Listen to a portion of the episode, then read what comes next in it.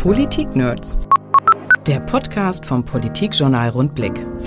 Wenn man Tweets von Timon Tschennos im Podcast vorlesen will, dann braucht man manchmal eigentlich den denn der Vorstandssprecher der Grünen Jugend in Niedersachsen nimmt online kein Blatt vor den Mund und das hält er auch für sinnvoll. Ich glaube, dass wir auf jeden Fall an einem Punkt sind, wo deutliche Sprache angebracht ist, gerade was solche Themen angeht wie Menschenrechte, wie Asyl, wie Rechtsextremismus, aber auch wie Klimawandel. Twitter ist, lebt dann, glaube ich, auch manchmal ein Stück weit von Emotionen und es ist dann auch einfach so, dass wenn ich mitbekomme, dass 1,4 Millionen Menschen auf der Straße waren, danach wirklich ein, ein Witz als Klimapaket verkauft werden soll und da werde ich schon auch irgendwie wütend und das versuche ich dann auch zu artikulieren und das glaube ich auch in solchen Situationen total sinnvoll. Und viele hören Janos zu bzw. lesen das, was er schreibt. Er hat doppelt so viele Follower auf Twitter wie die Fraktionschefin der Grünen im Landtag und wie viel er mehr hat als ich, das will ich an dieser Stelle lieber nicht sagen. Twitter spielt für ihn eine wichtige Rolle. Worum es mir auf jeden Fall geht, ist schon Politik und Meinungen übers Internet zu machen. Ich glaube, dass das ein, gerade auch Twitter, ein Forum ist, das viel zu wenig genutzt wird, auch von der Establishment-Politik, also auch zum Beispiel von der Landesregierung Regierung oder von den MinisterInnen. Die sind absolut gar nicht wahrnehmbar, was Twitter angeht. Janos redet Klartext, auch wenn es um die eigene Partei geht. Ich glaube, dass die Grünen auf jeden Fall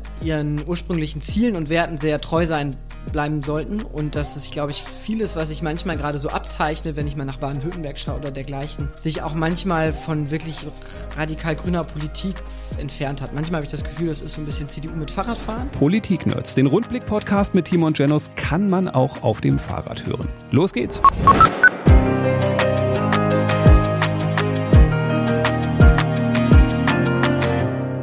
Timon Genus ist bei uns. Er ist noch Vorstandssprecher der Grünen Jugend in Niedersachsen. Herzlich willkommen. Schön, dass du da bist. Hallo Martin, vielen Dank für die Einladung.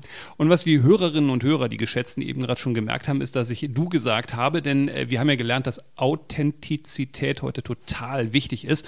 Und äh, wir haben uns gedacht, wir duzen uns auch außerhalb dieses Mikrofons und das wäre blöd, äh, jetzt außerhalb oder innerhalb des Podcasts äh, damit auf einmal anzufangen, sich zu siezen. Deshalb machen wir das nicht. Du bist noch Vorstandssprecher, aber bald nicht mehr. Erklär uns kurz warum. Was haben wir nicht mitbekommen? Ja, ich war jetzt in den letzten fünf Jahren vier davon im Landesvorstand der Grünen Jugend Niedersachsen und wir haben Rotationsregeln. Also ich muss nach vier Jahren Tatsache aufhören und kann gar nicht mehr wieder antreten. Aber da gibt es auf jeden Fall eine Menge neuer Kandidierender, die da, glaube ich, äh, das genauso gut weitermachen werden können, wie es jetzt in der Vergangenheit war. Ist irgendwie ein bisschen komisch, wenn man jemanden äh, in deinem Alter äh, fragt, schau mal auf die letzten Jahre zurück, so dein Resümee nach vier Jahren. Also es war auf jeden Fall für mich persönlich auch eine extrem prägende Zeit, gerade die letzten zwei oder das letzte Jahr, wo ich dann ja auch Sprecher des Landesverbands war und gerade mit den Protesten gegen das Polizeigesetz, die wir ja auch als Grüne Jugend Niedersachsen eigentlich maßgeblich angestoßen haben und dann ja auch in einem breiten Bündnis mit Jusos, Verdi, Piraten und vielen anderen auch aus der Zivilgesellschaft. Und gerade die erste Demo, wo wir über 10.000 Leute auf die Straße gekriegt haben, das irgendwie als Jugendbündnis, das war schon auf jeden Fall ein enormes Ereignis alleine, dass die GroKo ja jetzt das Polizeigesetz auch nochmal ändert und eingesehen hat, dass sie da verfassungsrechtlich Mist gebaut haben, bestätigt das, glaube ich, auch nochmal so ein bisschen. Aber man sieht natürlich nach vier Jahren in so einem Landesvorstand, in so einem Amt viele Dinge anders als am Anfang. Und ich glaube, ich würde heute alles anders machen als am Anfang.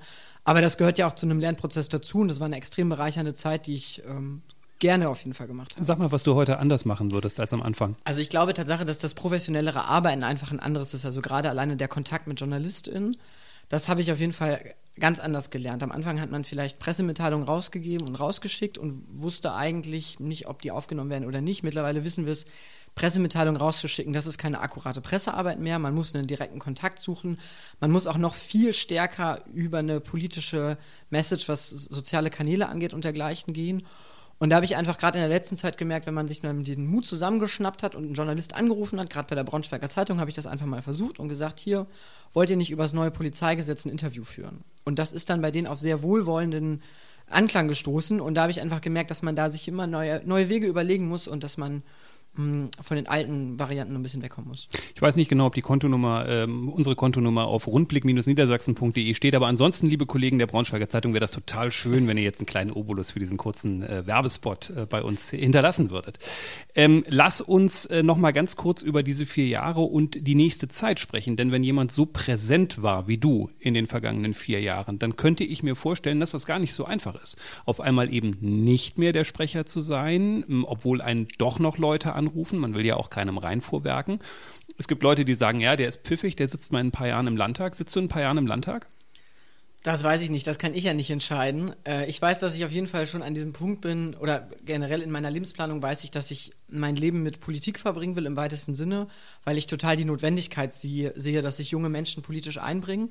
Und das kann ja auf ganz unterschiedlichen Ebenen passieren. Das kann sein, dass man, wie ich in den letzten zwei Jahren, viele Demonstrationen irgendwie organisiert und sich irgendwo in einer Kampagnenarbeit einbringt.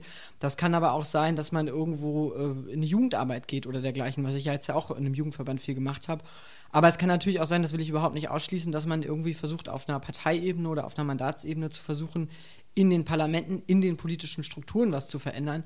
Das kann ich gerade noch nicht genau sagen, auch was ich danach weitermache. Ich bin mir aber ziemlich sicher, dass ich mich politisch weiter einbringen werde und dass ich, glaube ich, eine nicht allzu lange Zeit der Ruhe nehmen werde. Warum du äh, so präsent bist, das hat auch viel mit sozialen Medien zu tun, in denen du wahnsinnig aktiv bist. Ich habe mir, wie du ja äh, vorhin schon gesehen hast, das halbe Internet mal kurz ausgedruckt äh, und habe zum Beispiel mir notiert, dass du damals war, das ist schon wieder eine Woche her, 6169 Twitter-Follower hast. Wahrscheinlich sind es mittlerweile schon wieder drei mehr.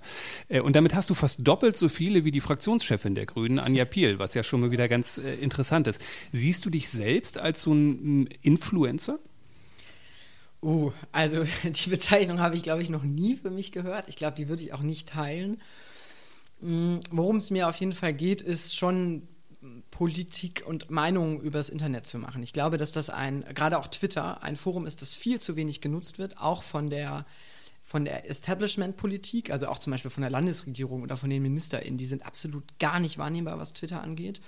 Und man muss sich einfach schon vor Augen halten, dass man einerseits ein gewisses Szenepublikum, aber andererseits auch sehr schnell viele Leute damit erreichen kann. Und Twitter hilft, finde ich, einem auch beispielsweise politische Inhalte einfach verständlich und kurz zu formulieren. Ich mag das zum Beispiel überhaupt nicht, diese PolitikerInnen, die es nicht schaffen, Annegret Kramp-Karrenbauer ist ein gutes Beispiel für, einfache Fragen mit Ja oder Nein zu beantworten und mit zwei Sätzen zu sagen, worum es geht. Und dieses ewige Rumgeschwurfel und so weiter, ich glaube, Twitter hilft einem einerseits so ein bisschen da, das zu vermeiden, weil du hast nur 280 Zeichen. Und manchmal kannst du noch vielleicht mit einem Medium oder so, also mit einem Bild oder einem Video irgendwie Message setzen. Und ich glaube, dass man das einfach noch viel, viel weiter nutzen sollte. Und ich bin da auch immer wieder dran, zum Beispiel grünen Landtagsabgeordneten zu sagen, hey, twittert doch mal mehr. Ihr reicht gerade auch JournalistInnen einfach extrem schnell damit.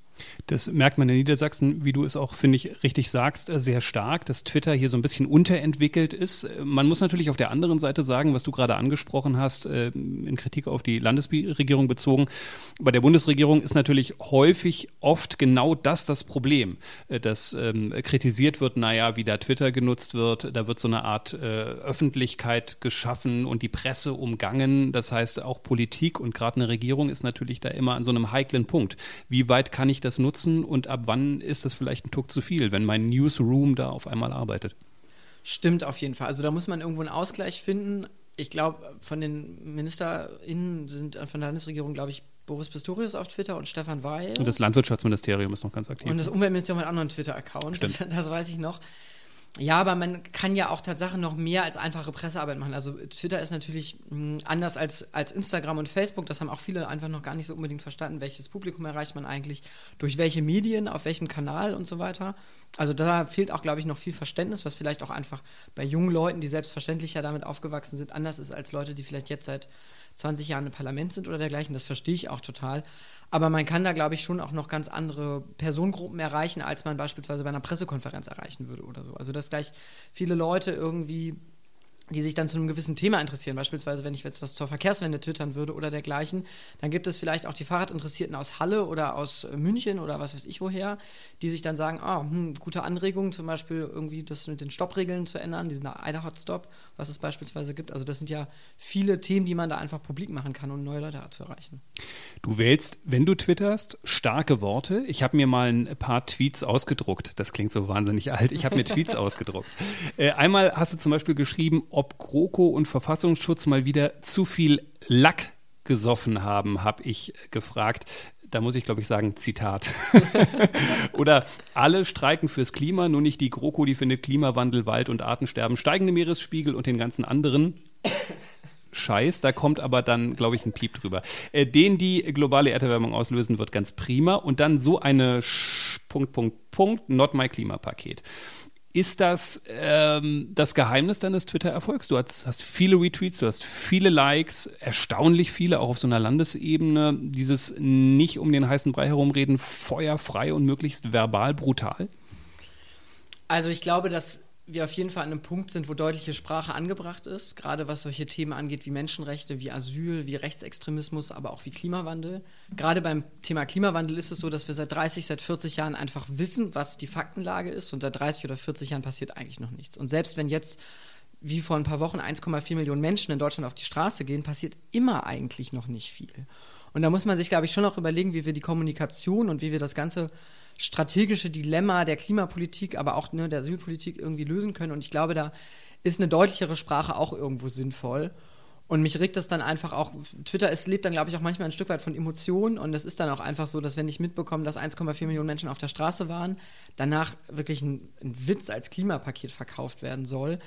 Und da werde ich schon auch irgendwie wütend und das versuche ich dann auch zu artikulieren. Und das glaube ich auch in solchen Situationen total sinnvoll. Aber es hört sich trotzdem bei dir so ein bisschen an. Ich erinnere mich gerade an Anja Piel, die äh, mal in der Pressekonferenz auf einmal sagte, irgendwie das und das muss passieren, verdammte Axt. Und äh, ich dachte, verdammte Axt, das ist jetzt aber ungewöhnlich auf einer Pressekonferenz. Bei dir hört sich es aber auch schon so ein bisschen nach einer Strategie an. Ja, du bist wütend in dem Moment, aber es ist auch eine Strategie, das genau so zu kommunizieren, wie du das gerade machst. Schon auch. Also weil Twitter auch, das weiß ich auch einfach ein Medium ist, das von deutlicher Sprache lebt. So, und also ich weiß einfach, dass wenn man das jetzt, wer weiß, wie blumig und in so einem Politikersprech und in, in einem, so einem total alle mitnehmender Sprache, die ja total angesagt ist, auch bei den Grünen gerade, mm, das sehe ich halt manchmal ein bisschen anders. Also das kann man, glaube ich, auch einfach manchmal ein bisschen derber formulieren. Mhm. Zitat.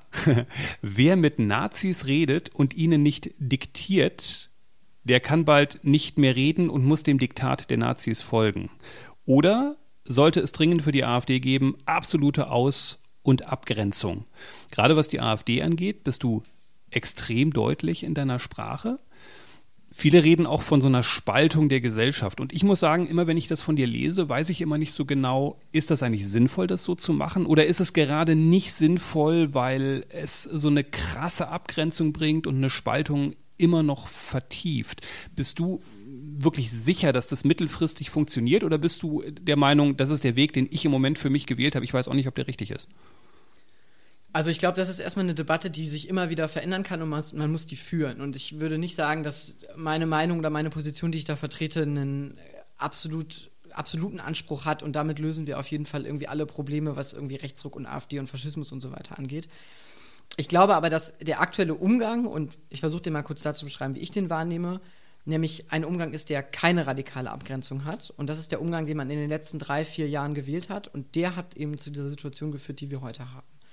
Gerade wenn man das mal im Umgang beispielsweise mit anderen bisher rechtsextremen Parteien vergleicht, die aufgekommen sind, Schill-Partei, die NPD immer mal wieder, Pro Deutschland und so weiter, da hatten wir da viel radikalere Abgrenzung. Gerade wenn ich mal dann nach Mecklenburg-Vorpommern schaue, den sogenannten Schweriner Weg, da haben sich die demokratischen Fraktionen darauf geeinigt, dass nicht zu jeder NPD-Antrag, aktuellen Stunde und dergleichen eine ewig lange Debatte stattfindet. Dass alle immer wieder das Gleiche sagen und einfach am Ende extrem viel Aufmerksamkeit auch irgendwie oder viel Auseinandersetzung um dieses AfD-Thema ist. Sondern da kann man auch durchaus mal drüber nachdenken. In Niedersachsen gibt es ja auch seit dem Tag der offenen Tür im Landtag und in Ausschreitungen davon der AfD auch eine Diskussion darüber, ob man nicht auch mal diesen Weg nutzen sollte. Also dass es eine gemeinsame demokratische Antwort da auf die AfD drauf gibt. Oder genauso bei Podiumsdiskussionen. Also ich bin zum Beispiel jemand, der ganz gerne so ein Fuck AfD-T-Shirt trägt. Also ich trage auch generell viele politische Shirts. So, das ist, glaube ich, eine, eine, wichtige Möglichkeit, wo man Botschaften setzen kann. Und das mache ich dann mal ganz gerne, wenn die AfD dann mal da ist. Eigentlich versuchen wir da auch als Grüne Jugend beispielsweise dafür zu sorgen, dass die AfD erst gar nicht eingeladen wird. Gerade wenn man sich mal überlegt, wer ist hier Akteure der AfD Niedersachsen und der jungen Alternative. Und inhaltlich macht es auch überhaupt keinen Sinn, mit der AfD über Sozialpolitik oder über Klimapolitik zu reden, wenn man mit denen dann erstmal darüber sprechen muss, dass Sozialpolitik nicht nur für eine nationale Kategorie gedacht werden soll oder dass es den Klimawandel wirklich gibt. Also da werden gewisse grundsätzliche Fakten, gewisse grundsätzliche Punkte, über die man dann streiten kann, einfach in Frage gestellt. Und da weiß ich einfach, das macht keinen Sinn, mit denen jetzt wer weiß, wie groß zu reden oder zu sprechen. Ich spreche auch nicht mit dem glatzköpfigen Nazi, der irgendwie auf der Demo läuft. Und zu den Tweets ganz kurz vielleicht noch. Mhm. Das hat sich ja auf konkret was bezogen. Also gerade das mit dem Diktat, das war ja das Herbert Grönemeyer-Ding, der bei einem Konzert gesagt hatte, in einem relativ scharfen Ton, ja, wir kein Millimeter mehr nach rechts und ähm, wir müssen der AfD das im Zweifelsfall auch diktieren. Und danach ging ja auf einmal gerade bei Twitter und bei anderen Medien eine Diskussion darüber los, ist das jetzt eigentlich wie Goebbels gewesen, was Herbert Grönemeyer da gesagt hat? Und wenn man mal Herbert Grönemeyers Geschichte so kennt, wie der sich so politisch engagiert, dann weiß man, dass der sich seit Jahren und Ewigkeiten für Menschlichkeit einsetzt. Und den auf einmal mit Goebbels in eine Verbindung setzen, war eine klare Strategie der Rechten, dieses Derailing, Diskussionen auslaufen zu lassen und in eine andere Richtung zu führen.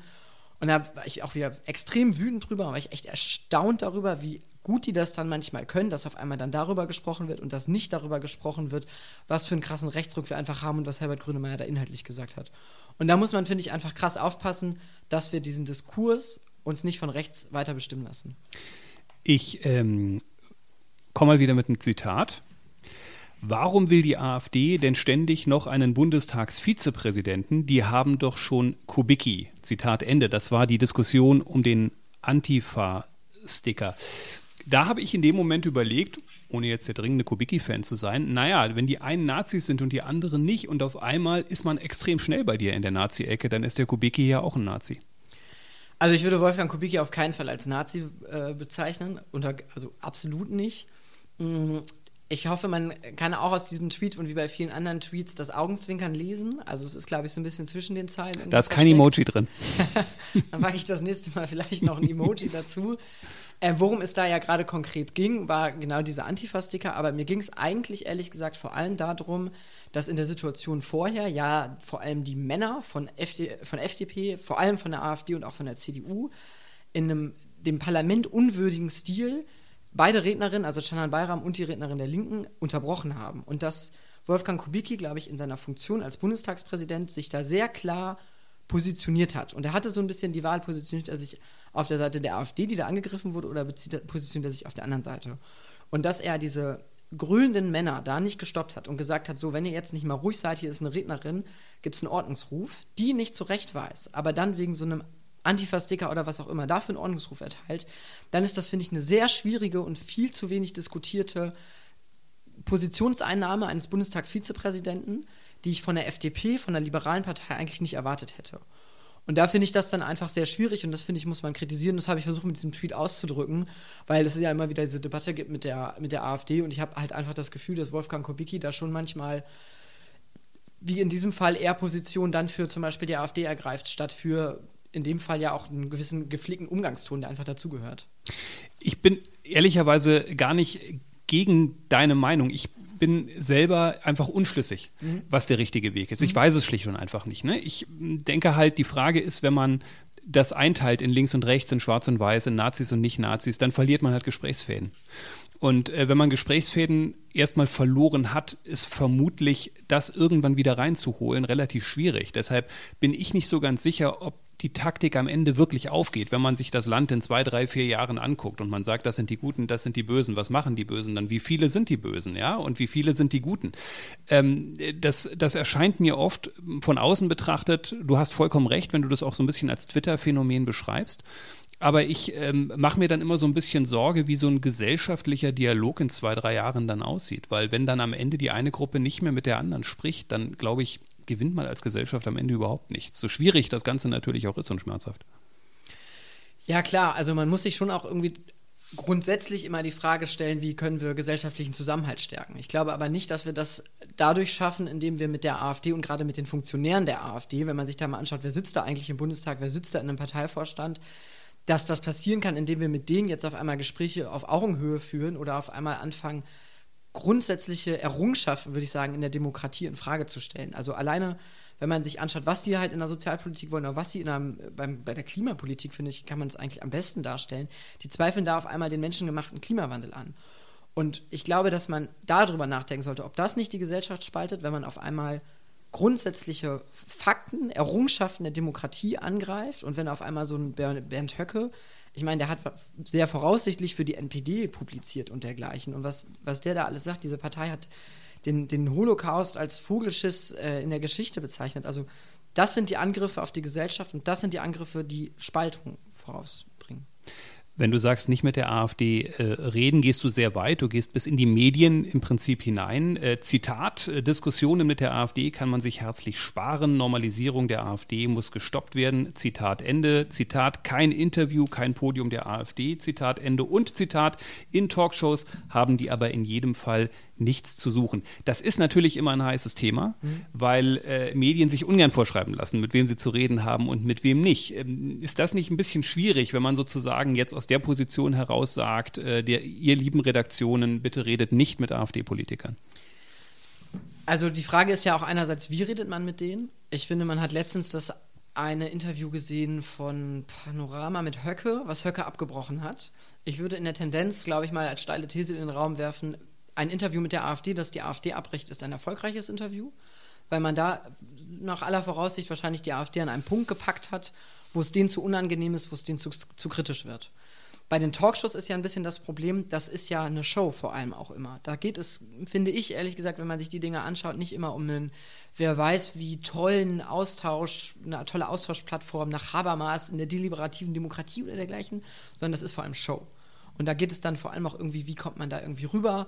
Und da geht es vor allem selten darum, wenn man mal Plasberg oder Anne Will oder dergleichen guckt, die AfD kritisch zu stellen, sondern am Ende sind das irgendwie solche Diskussionen, wo die AfD als gleichberechtigter Diskussionspartner im demokratischen Spektrum gesehen wird. Und da wird, glaube ich, so grundsätzlich falsch daran gegangen.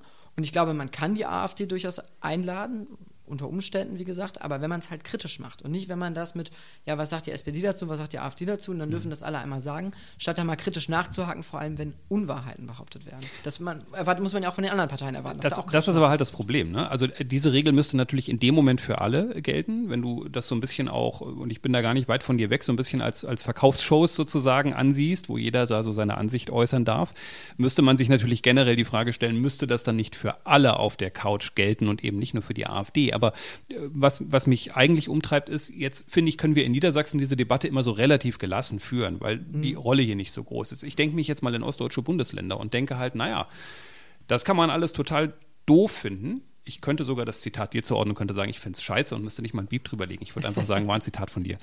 Ähm, äh, aber äh, da wählen einfach mal ein Fünftel der Leute AfD. Und da würde ich mir dann schon die Frage stellen, auch wenn ich jetzt zum Beispiel ein regionaler Sender bin da soll ich den AfD-Kandidaten nicht in meine Talkshow einladen? Schwierig. Sehe ich als Medienschaffender ehrlicherweise nicht die Möglichkeit.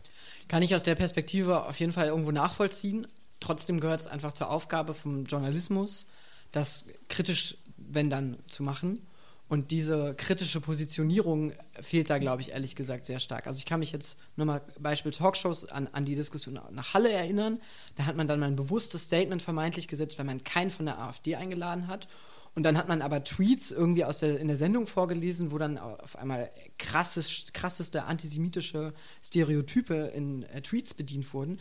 Die hat man einfach unkommentiert vorgelesen. Statt das journalistisch einzuordnen oder dergleichen, verstehe ich einfach nicht. Ich habe letztens, anderes Beispiel noch ganz kurz in der Zeitung, mh, mm, einen Beitrag gesehen, da wurden ein Grünkandidat und ein AfD-Kandidat, glaube ich, gefragt, was sie ähm, zum Thema Klima machen wollen. Und dann hat der grüne Kandidat gesagt, ja, das Interview mit der AfD mache ich nicht. Und der AfDler hat dann so ein paar Zeilen abgedruckt und gesagt, was irgendwie alles falsch läuft.